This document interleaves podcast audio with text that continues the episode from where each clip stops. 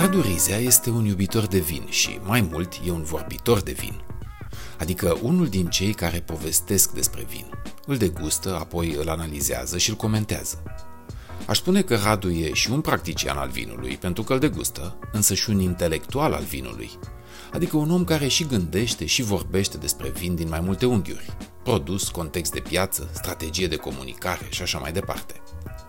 Radu este jurnalist. În anii 90 și 2000 a colaborat cu Cronica Română, Evenimentul Zilei, Săptămâna Financiară și altele. Și este unul din cei care au pus bazele clubului Presa de Vin.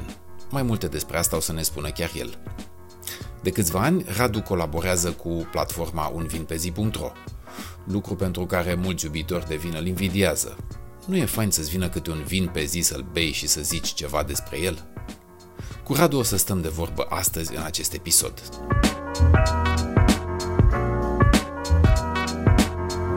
Radu, bun venit la Intervin. Mulțumim de invitație. Ești un influencer în lumea vinului? Sper din toată inima că da și în același timp sper din toată inima că nu. mă uit în social media și sunt o grămadă de puștani care primesc o grămadă de bani de la producători ca să spună chestii despre diverse produse. La tine se înghesuie producătorii să-ți intre în grații, să-ți trimită produse, să...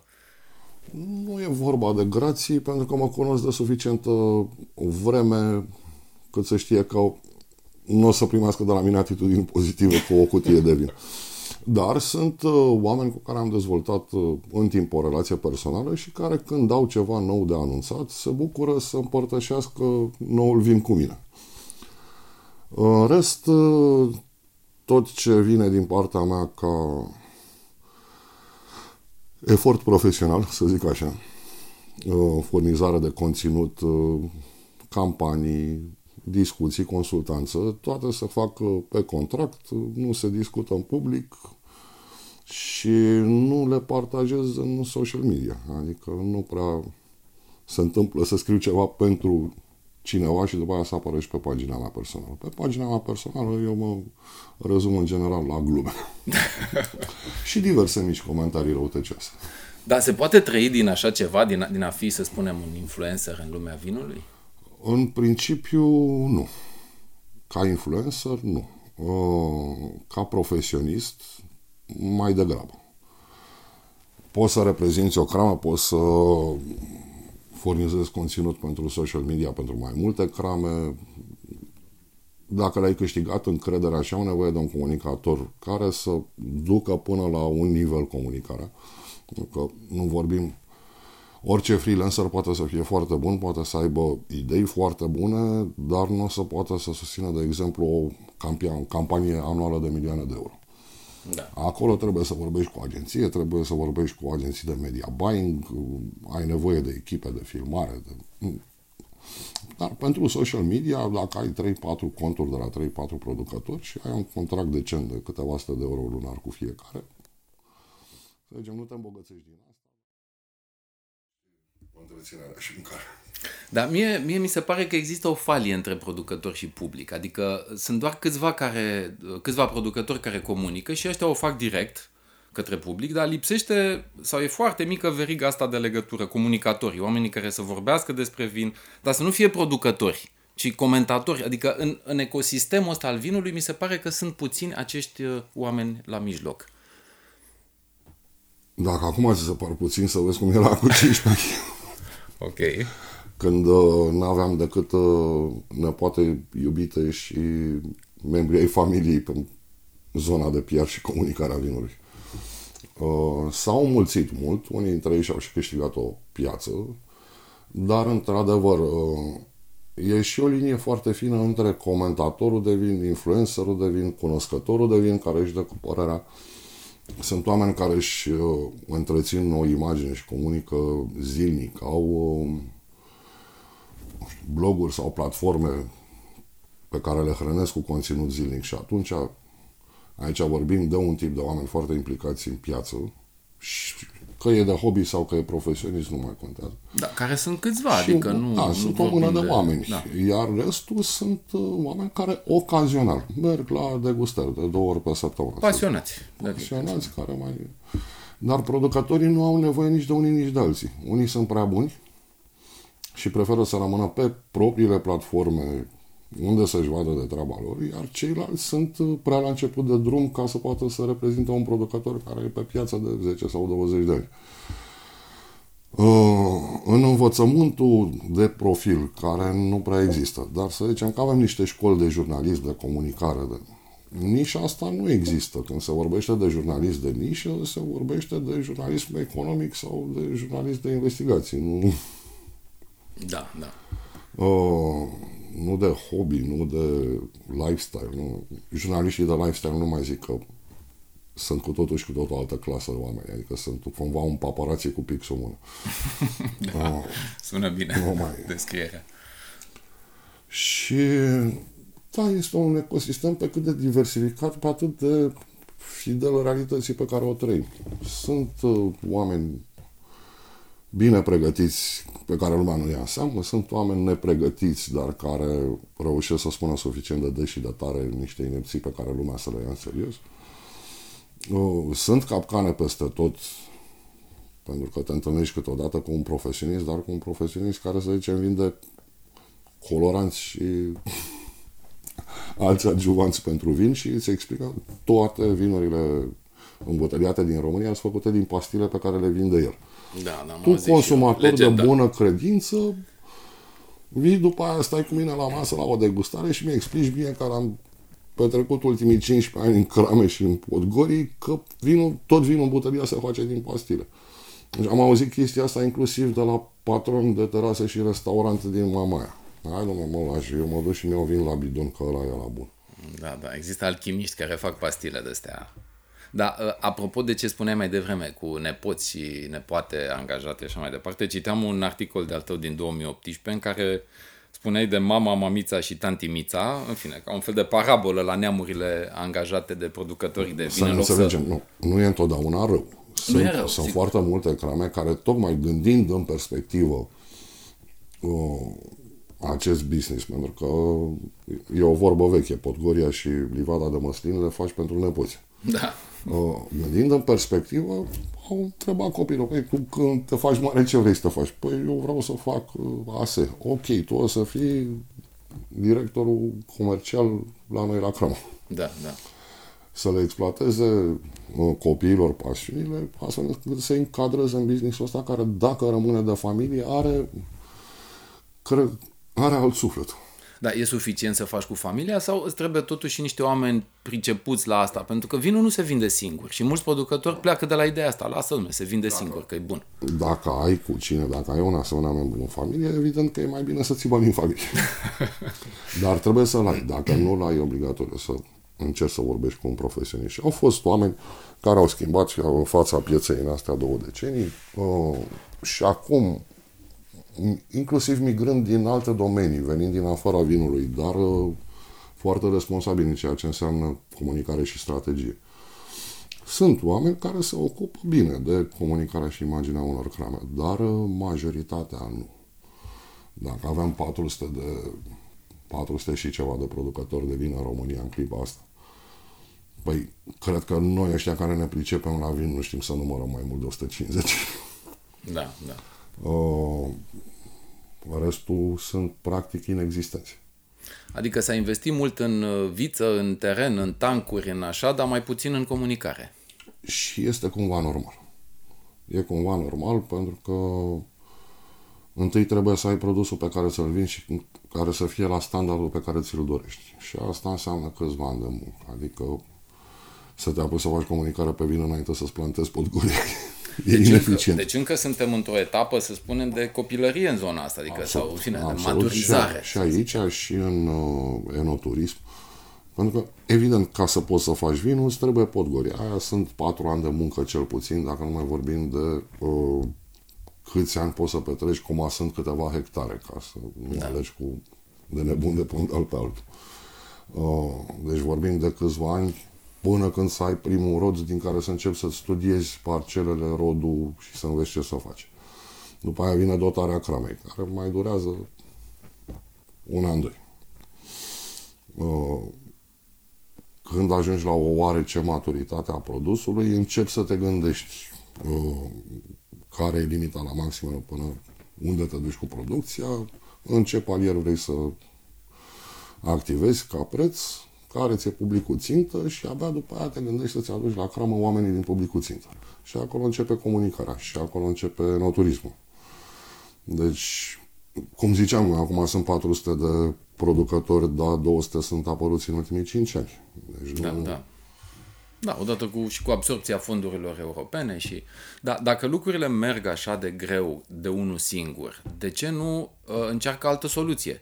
Și uh, reiau un pic, uh, până în 89, mie mi se pare că românul era mult mai prieten cu vinul și mai puțin cu berea. În anii 90, producătorii de bere s-au asociat, au comunicat mult mai bine și lucrurile au mers uh, crescător pentru bere, descrescător pentru vin. De ce nu se asociază producătorii de vin în ziua de azi ca să împingă consumul, să crească educația? Asta e o întrebare pe care o punem toți de 20 de ani încoace. și nu găsim răspuns. Uh, sunt niște răspunsuri, unele mai delicate decât altele. În primul rând, mulți nu se plac unul pe altul. Sau... Cine mă, eu cu ăla mă, na! Au existat inițiative frumoase, uh, unele au și funcționat o vreme. Sunt uh, cel puțin trei studii de caz pe care le-aș face în clipa asta, și anume Asociația Producătorilor din Drăgășani. Că e cea mai veche, probabil. Cea mai veche. Dar cea mai spectaculoasă e cu dealul mare. Adică... Care e cea mai recentă și da. între ele s-a născut și premiul Minds of Romania, care este la fel un proiect foarte interesant. Uh, cred că trebuie să învățăm din ce s-a întâmplat în ultimii ani și să vedem uh, unde trebuie să ne apucăm să șurubărim la fine-tuning. Pentru că noi la declarație de principii începem să stăm bine. Uh, cam știm în principiu ce am vrea să comunicăm și oricât de enervantă e treaba cu parare la 45, cumva o să trebuiască să intre și asta cumva și dacă ne enervăm cu Daci, cumva o să trebuiască să o punem și pe asta în ecuație. Uh, ideea e cum transformăm mesajele astea în ceva elegant, ceva uh, care să nu sune a revendicarea unor tradiții existente, pentru că noi, da, poate chiar noi am făcut cel mai bun vin din lume până la pragul dintre mile în pragul anului zero. Da. Uh, asta nu ne dă nicio istorie, niciun soi neapărat senzațional cu care să defilăm, uh, nu ne dă niciun argument, pentru că noi avem o mie de ani de beznă în care nu prea s-a făcut vin, după aia ce vin s-a făcut, s-a făcut mai mult pentru biserică, după aia ce vin s-a făcut, s-a făcut uh, sub stăpânare, stăpânire otomană și vin de calitate. Am avut tentativă să facem la mijlocul secolului 19, după aia a venit filoxera, am mai făcut nițel înainte de al doilea război mondial, au venit ruși și Fragmentat. am început să facem acum iar vin ruși. Da, Doamne da. uh, fragmentat și eu le zic oamenilor în degustări, dacă vrei să înțelegi vinul unei zone, de ce e ăla atât de bun? De ce e atât de frumos? De ce de fiecare dată are rezultatele între parametrii ăștia? Păi uite-te de unde vin cele mai bune vinuri din lume. Vin din zone unde ori a fost suficient de mult timp pace pentru că au fost protejați de conflicte, ori au avut suficient de uh, mari averi cât să-și cumpere pace sau să-și angajeze armatele. Când uh, să ești, vorbim acum, na, să zicem, de Bordeaux și de Burgonie. Una aprovizionează Curtea Regală a Angliei, una Curtea de la Paris, veniturile sunt garantate, uh, nimeni nu atacă zona aia pentru că vrea în continuare să-și cumpere băutura de acolo. Exact. Uh, nordul Italiei, cea mai bogată zona Europei, multă vreme. Uh, acolo îți permiți, când vezi că s-a întâmplat ceva în vie, că s-a încrucișat accidental cabernetul Franco Sauvignon Blanc. Să te uiți la strugură asta, scarpine în cap, să zici, ok, hai să vedem și cu asta ce Și ai continuitatea asta. Nu, și ai 200 de ani în care să încerci densități de plantare, o altitudini pe pantă, mai multă apă, mai puțin apă, mai mult soare, mai puțin soare. Astea sunt trial and error care durează mult. Da. Mai ales că nici nu poți să faci odată pe 1000 de hectare studiul ăsta. și te hotărăști în timp dacă e un strugure care te reprezintă și dacă e, uite, să naște un Cabernet Sauvignon care după aia cucerește lumea. La noi, păi dacă din 3 în 3 ani vine cineva și îți dă foc satului, nu vrei să faci vinuri să ne îmbătrânești 20 de ani, că vine aia și ți le beau în tranzit. Exact, să mai și trăim. Nu rapid. poți să fugi cu butoiul de vin în pădure. Faci vinuri să se bea de pe un an pe altul, în 2 în 2 ani te interesează rezistența la boli, la ger, eventual ca să ai în fiecare an ceva de șpriț. Da, da. Asta. La noi cercetarea abia acum începe. Adică noi am, avem bazele ampelografiei puse tot din perioada interbelică, dar cercetarea propriu-zisă de ameliorarea soiurilor, de învățat ce putem să facem din strugurii autohtoni, abia acum începe. Da, da. Ca să nu ne băgăm în discuții foarte tehnice. serioase și tehnice, da. Uh, vreau să vorbim un pic despre, despre tine și zi așa în mare, care e povestea ta cu vinul și eventual trecând și prin uh, clubul Presa de Vin. Uh, da, clubul de Presa de Vin a fost o perioadă foarte frumoasă și romantică din presa românească. Care când s-a întâmplat? Vorbim de anii uh, 2000 sau? Da, la, chiar la începutul anilor 2000, pentru că în anii 90 nimeni nu știa să scrie despre vin și se mai scria pe aici pe acolo ce voiau proprietarii celor câteva crame din țară să se scrie. Da. Și atât. Adică nimeni nu înțelegea, nu avea de, de adevărată la dimensiunea ce înseamnă o investiție privată, ce înseamnă know-how, ce înseamnă o, reductiv și oxidativ, să zicem. Da. Și ne-am trezit, eram mai mulți care începuserăm să gustăm și să înțelegem. Se făcuseră și câteva degustări. Apăruseră primele wine bar din București. Au fost câțiva promotori foarte importanți pe vremea aia. Era domnul Dumitrescu, fondatorul de la Vinopolis.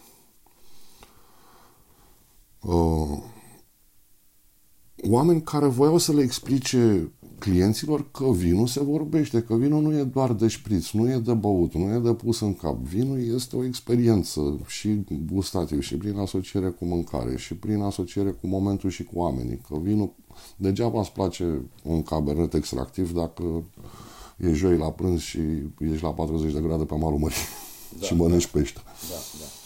Și eram o mână de oameni, eu chiar eram, uh, scriam pe vremea aia la primele reviste de vin din țară tipărite, pentru că tentative mai fuseseră Wine Industry, uh, Wine Spirit Club. Aveau uh, Cezar Ioan și Valicea Falău un supliment despre vinuri în ziua pe vremea aia, care se numea Coneser. Uh, era Cosmin Zidorean la TVR, uh, care băga în emisiunile de agricultură cât de mult vin putea. Da, da, da. și care chiar a obținut niște facilități pentru promovarea vinurilor românești pe care TVR-ul nu le-a mai acordat niciodată după aia. El avea un minut de vin în pauzele campionatului mondial de fotbal. Exact, aia, ceea ce este enorm. Eu. Fantastic a fost, da.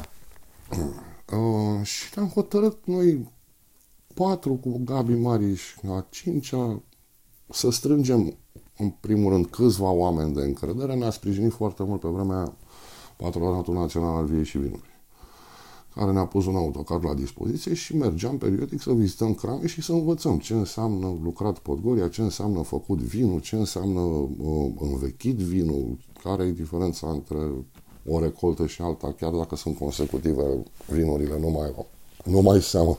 Până la urmă a fost o școală toată treaba da, asta. Da, și intenția noastră era să aducem uh, câte un reprezentant de la fiecare instituție de presă importantă din România. Și de la televiziune, și de la reviste economice, de la Instagram. Și la un moment dat chiar eram vreo 35-40 de oameni, cred. Adică se umplea autocarul ăla încet, da, încet. Da, da. Și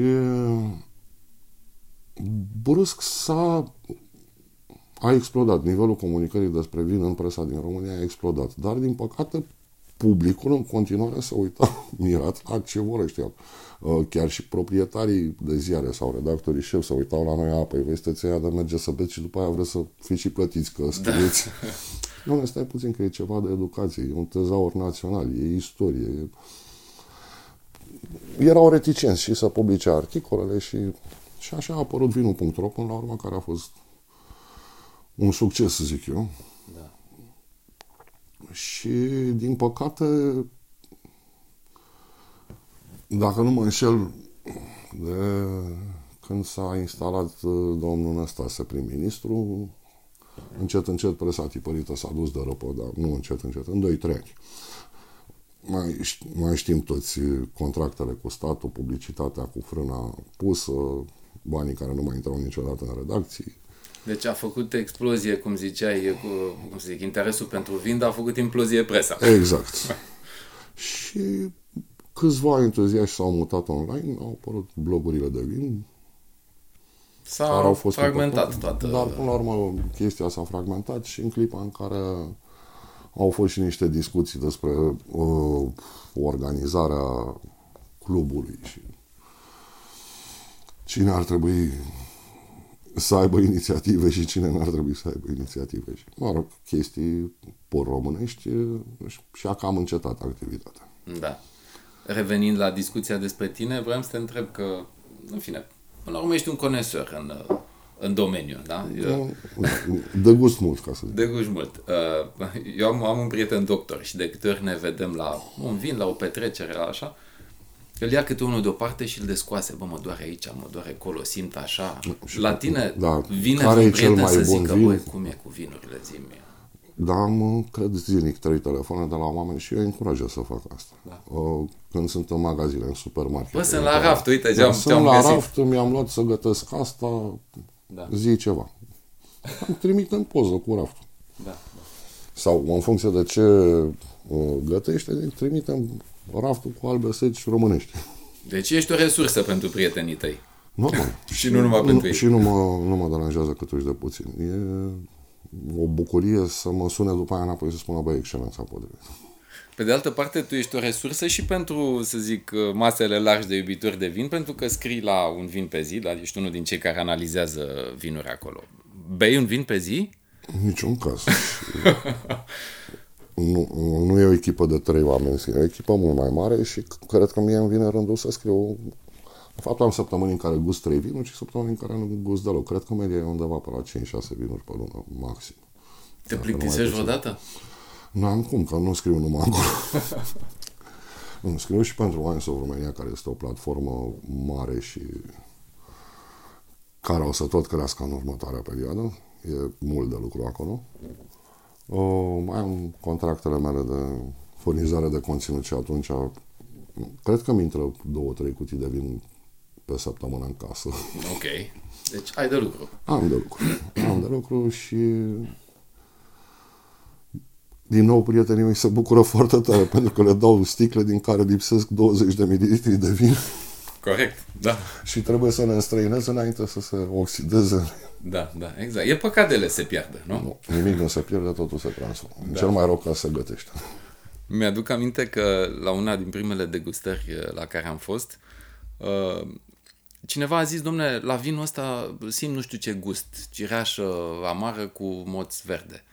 Și ceilalți dădeau din cap uh, înțelept și eu mă simțeam prost, că nu, nu simțeam ca ei.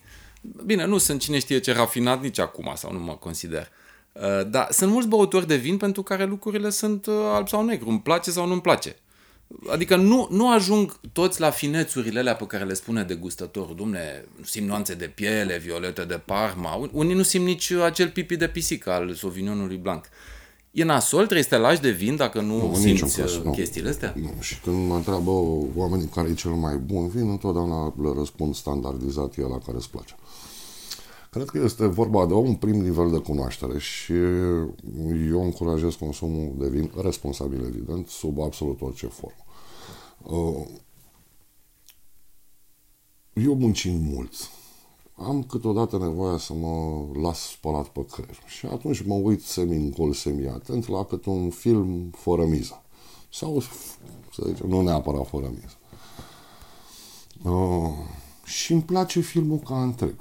Și după aia mă uit pe recenzii și văd cum analizează nu știu cine, nu știu ce fotogramă care are nu știu ce trimitere subtilă la opera altui regizor și mă gândesc, că, uite, și eu am trecut pe filmul ăsta și nu mi-am dat seama, dar nici nu m-am gândit, dar nici nu m-a interesat, de fapt. Mie mi-a plăcut filmul, am avut două ore în care să mă relaxez, să mă simt bine. Uh, asta nu înseamnă că dacă nu vreau să fac analiză pe film, nu pot să o fac, dar sunt momente în care nu-mi doresc să fac lucrul ăsta. Iar omul care bea un vin așa, pentru că îi face plăcere și normal că nu stă să se gândească la dacă e maraschino, dacă e de iunie, dacă e de iulie, dacă e neagră, dacă da. de cireșată, dacă e fermentată, supramaturată sau cum o fi cireașa aia. Uh, nu cred că greșește în vreun fel. Sau trebuie să se simte inferior Niciun altora caz. care nu. simt. Nu. Și aici mai sunt o mie de lucruri de discutat de la ce înseamnă experiența olfactivă gustativă, care peste 80% se stabilește în primii 8, 10, 12 ani de viață. Și diferită de la un Și este absolut diferită uh, și de la regiune la regiune.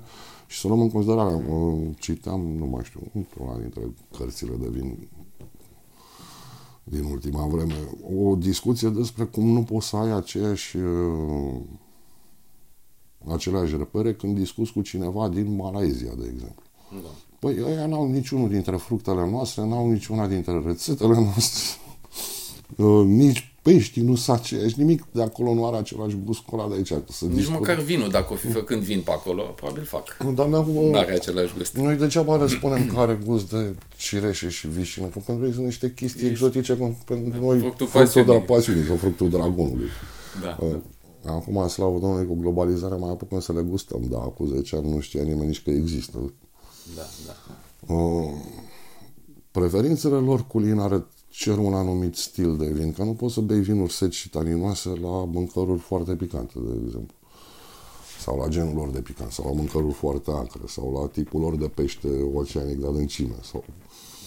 Da. Uh, evident că la mâncare chinezească sau tailandeză trebuie să te duci cu un alb rotund, da, și cu un rest de zahăr cât de cât ca să compenseze soia și sarea și da. iuțeala. Acum, în, în același context, uh, vreau să te întreb sau să discutăm o chestie. Eticheta de pe spate, care, în fine, de fapt, e eticheta principală, principală. a vinului, uh, conține de cele mai multe ori niște vrăjeli, din punctul meu de vedere, chestii care nu spun nimic oamenilor. Grijă, boabe selectate, iubire față de pământ, uh, miros de fân, eventual și așa. Au vreun sens poveștile astea sau mai bine s-ar limita la chestiile tehnice, legale și l-ar lăsa pe fiecare să descopere?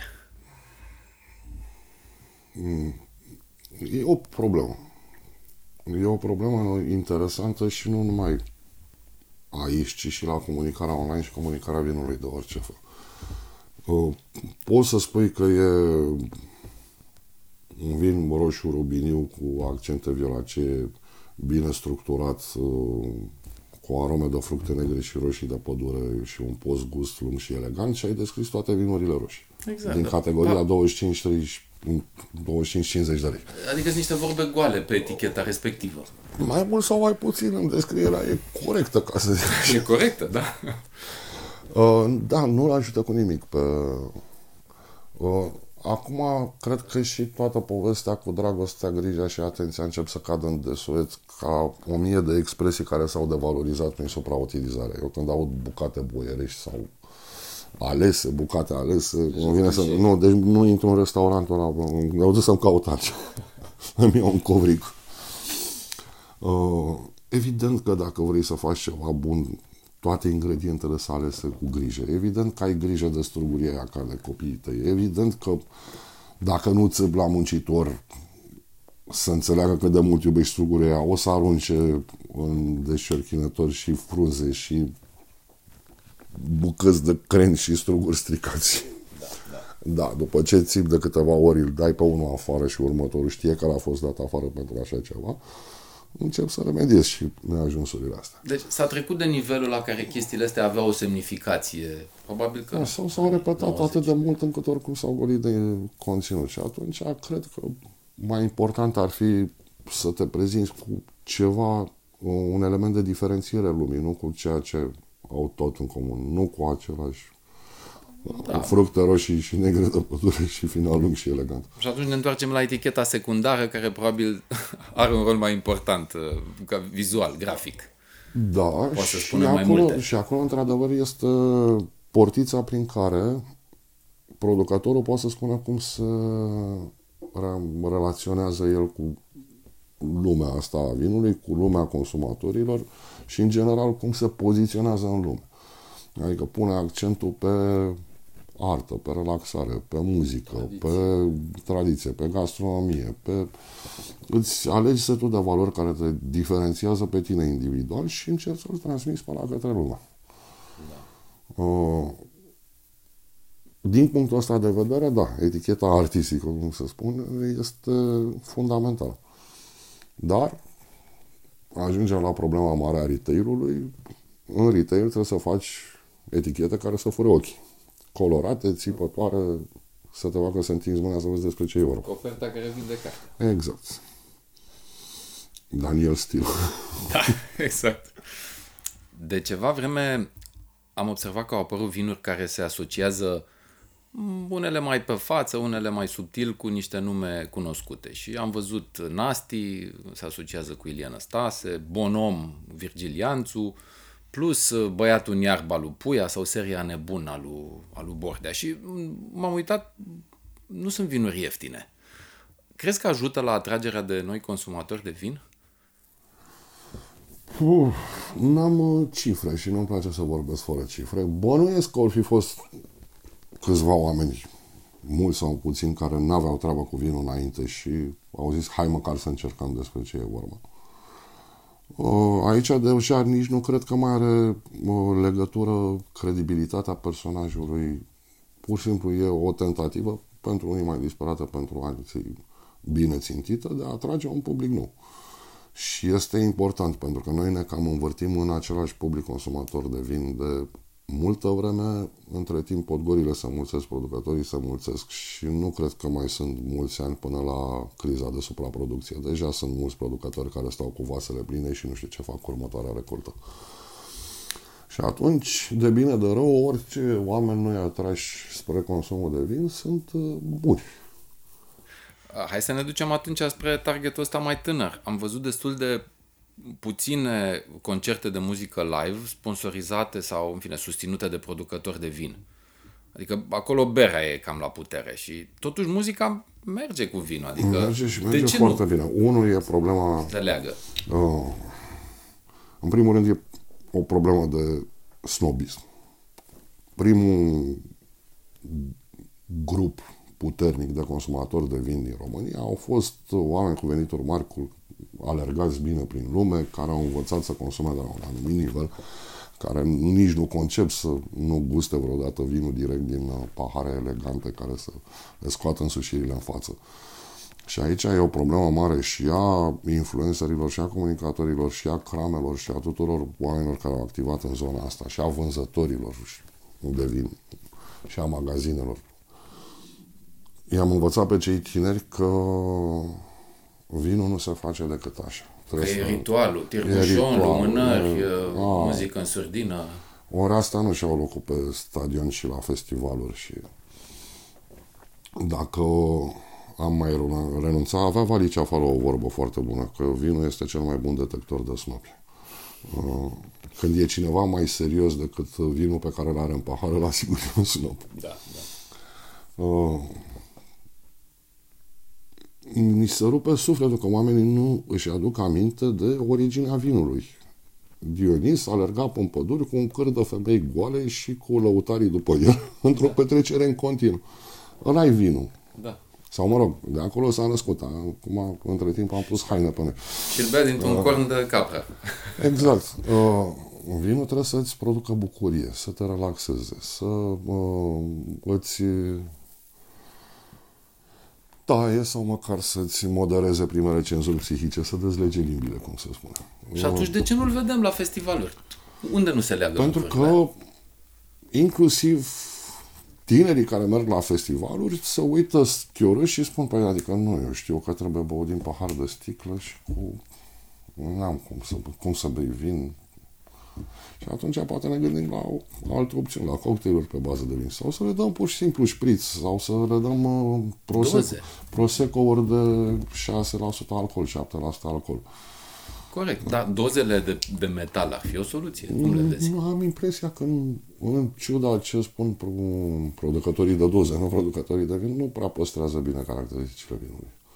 Acolo vinzi vinuri tinere, fără pretenții de păstrare. Mă gândesc mai mult la, mai degrabă la sticle gen uh, sticlele de lat pe avion, din plastic dur. Plastic dur, da.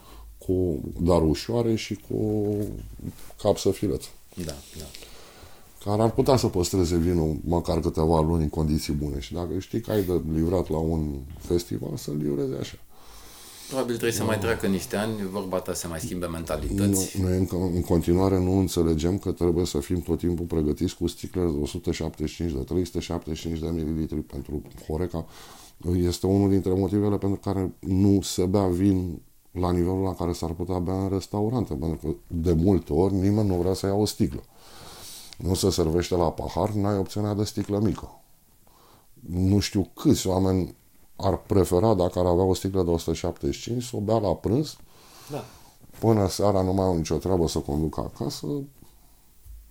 Pentru asta trebuie și un pic de bunăvoință din partea horecarilor și să împingă și producătorii, adică Absolut. chestiile astea nu se întâmplă de la sine. Sau dacă nu, să dea vin la pahar pur și simplu și să găsească niște, niște înțelegeri cu producătorii cel puțin în prima fază, până se stabilizează la un nivel de consum, cât omul să-și controleze bine stocurile, să-l ajute și producătorul cu câte o sticlă. Na, sunt pierderi mai mari. Da. Da, sunt și pierderi mai mari, sunt și prețuri mai mari, că practic din două pahare cam trebuie să-ți acoperi tot costul pe sticlă.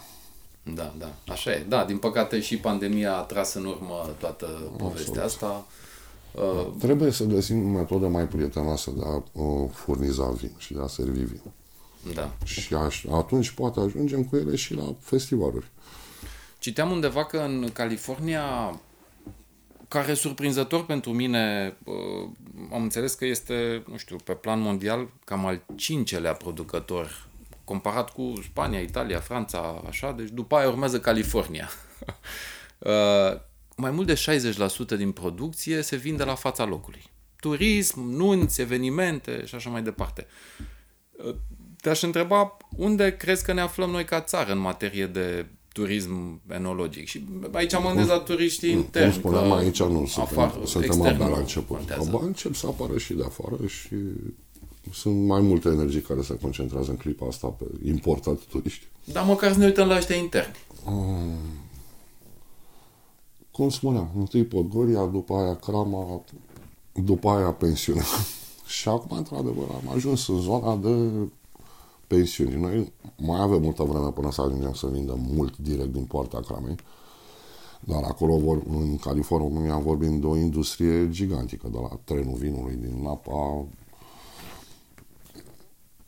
la, la faptul că au reușit să distrugă până la urmă zona din cauza poluării excesive a mașinilor. Acolo e un chiul de sac. Da, și da. de la atâția turiști s-a îmbibat uh, pământul expus către vale de oxid de plumb. Da. Acum sunt înnebuniți să îi treacă pe transport public electric, să găsească soluții de reducere a poluării, pentru că vin milioane și milioane de oameni și Pentru poluează. Vinicol, da. La noi, o cramă care primește 300-500 de vizitatori pe an e o cramă fericită. Dar lucrurile Dar se mișcă. Se mișcă încet și sigur și la un moment dat o să fie obligatoriu să se miște pentru că se dezvoltă infrastructura, vrem, nu vrem. Suntem țară UE, o să trebuiască să avem și autostrăzile gata la un moment dat. Când or să fie mai accesibile cramele, evident că or să se trezească suficienți oameni care să spună, mă, ok, nu face producătorul ăla, dar las că fac eu o pensiune aici. Și uh, s-au mulțit, adică pe vremuri n-aveai unde să dormi în dealul mare decât într-un hotel mizer din Mizil. În Drăgășani, la fel, era hotelul din mijlocul orașului. Acum sunt câteva pensiuni bune, sunt pe toate nivelurile de preț, mai accesibile, mai puțin accesibile, cu mâncare mai bine făcută de șef premiați sau mai de cantină. Dar sunt variante. Dar, dar există variante și evident se vor înmulți pe măsură ce se dezvoltă zona. Uh, acum, sincer vorbind, nu poți să faci o pensiune pentru 300 de oameni care te vizitează anual. Pentru că ai suficient o cameră de oaspete. Da, da, așa e. Uh, când începe și fluxul să devină mai consistent, sunt sigur, oricum o pensiune e mult mai ușor de construit decât o cramă și o podgărie. Uh, sunt sigur că vor apărea cât să țină uh, pasul cu ritmul de dezvoltare a turismului. Da, pe, care, pe care noi îl vom face de absolut conștienți mai încet sau mai rapid, pentru că e vorba și de cât investești în asta. Pentru producători, uh, enoturismul poate fi un vector de profit până la urmă, absolut. adică așa și, e ideea. Și nu numai. E vorba de experiența pe care o are omul la cramă și când vorbesc de experiență, nu vorbesc în, și este un cuvânt care s-a golit de conținut. E vorba de o experiență, e vorba de oameni care ajung să se cunoască, să se arătă, să strângă mâna, să ciocnească un pahar și eventual să împartă un blid de mâncare. Ori asta e o experiență personală. Da. Uh, dacă omul ăla e impresionat de felul în care tu îți îngrijești business-ul, cum l-ai gândit, cum l-ai... el va deveni automat un ambasador al vinului tău. Uh, va vorbi despre el și prietenilor lui, va continua să-l cumpere multă vreme de unde îl găsește, cel puțin până merge în vizită la altă cramă unde e impresionat din nou. Da, da. Uh, îl va trimite prietenilor din străinătate de ziua lor. Da, are altă uh, bunăvoință și deschidere față de, de vinul respectiv. Absolut. Uh, E, nu, e, e foarte important și este un vector care poate să modifice în clipa asta toată epistema vinului românesc. Dacă se face investiția cu cap și dacă oamenii înțeleg și că trebuie să se îndrepte către piețe de afară, pentru că noi în clipa asta, da, ne consumăm 85-90% din producția internă, dar generația care vine bea mai puțin alcool, în paralel, numărul de producători crește, numărul de hectare pe rod crește, numărul de vinuri îmbuteliate crește. Trebuie piață de desfacere. Și toți spun în clipa asta, pe nu, eu vând aici în țară, tot nu mă interesează. Nu-l interesează acum, dar peste 10 ani s-ar putea să trezească nu mai are clienți.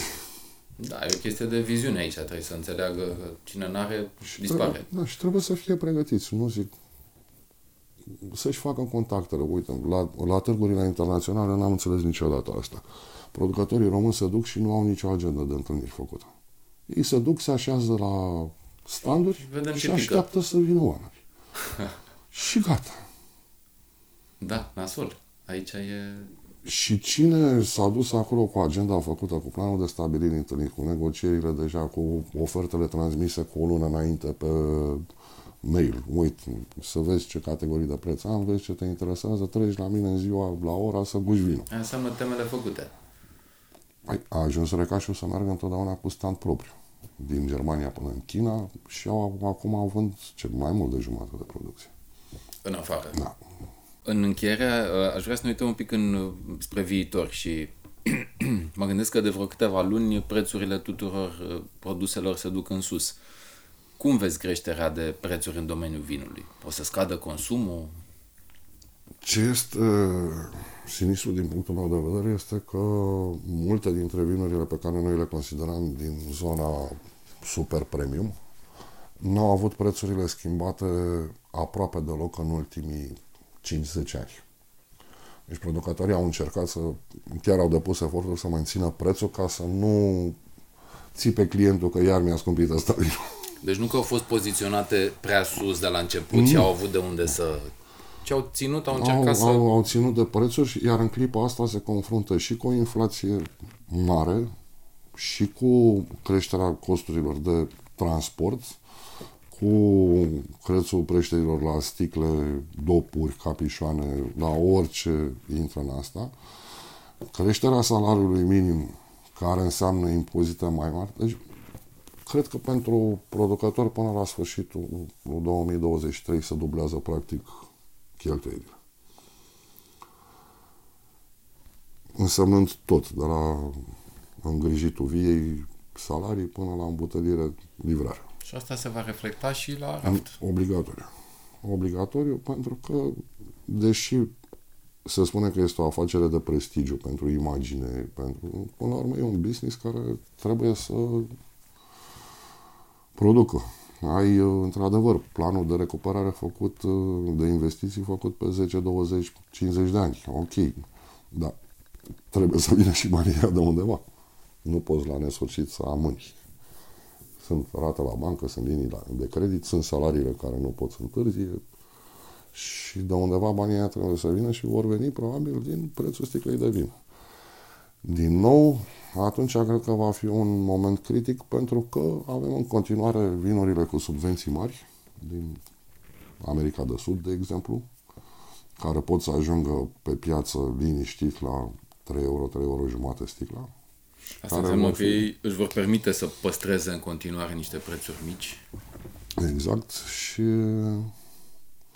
bun, acolo să, ei nu mai resimt uh, creșterile mari de prețuri decât la transport, că și transportul ăsta naval s-a dublat, triplat deja, da, ca preț. Da dar uh, vor ajunge în continuare cu prețuri și mai competitive, dacă pot să spun așa. Dacă până acum erau în concurență directă cu vinurile noastre ieftine, la o calitate, să zic, în medie un pic mai bună, acum să aibă și calitatea mai bună și să fie și mai ieftină decât cele mai ieftine ale noastre.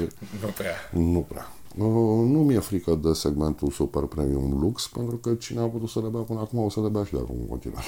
Da, da.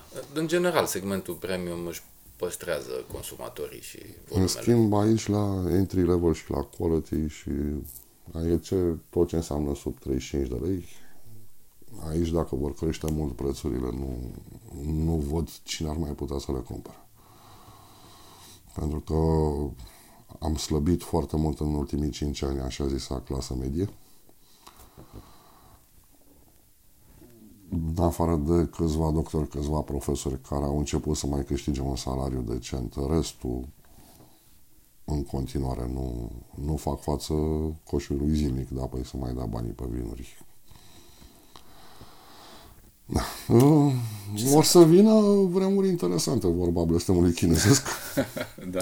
Dar cred că deja am trecut prin atâtea momente interesante cu tot ce s-a întâmplat din 89 încoace, încât nu ne mai sperie nimic. Asta e, strângem rândurile, iubim în continuare vinul. Eficientizăm procesele, ne reducem la ce putem să facem, nu e obligatoriu. Ok, îngrijim via pe 100 de hectare, dar poate nu mai facem vin decât, decât din cele mai bune 20 și... Da. Nu știu, uh, cumva o să scoatem la capăt și în vin și în rest. Adică, din punctul ăsta de vedere, sunt optimist. O românii se descurcă. Uh, asta ca să încheiem așa într-o notă, cum să zic, optimistă. Uh, Radu, mulțumesc mult pentru discuție. Am, am cam sărit de la una la alta, așa. Dar, până la urmă, mie, mie mi-a făcut plăcere și a fost uh, o Ca relaxare. să știi, ascultătorii, e sâmbătă la prânz. Așa se discută sâmbătă la prânz.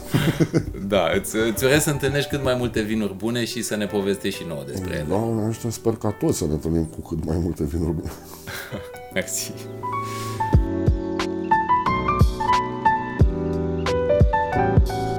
Acesta a fost episodul 44 al podcastului Intervin. Dacă ți-a plăcut episodul, dă un rating sau un coment acolo unde asculti și spune și prietenilor. Chestiile bune trebuie împărțite și cu alții. Sunt Geo Iordache și până data viitoare, paharul sus!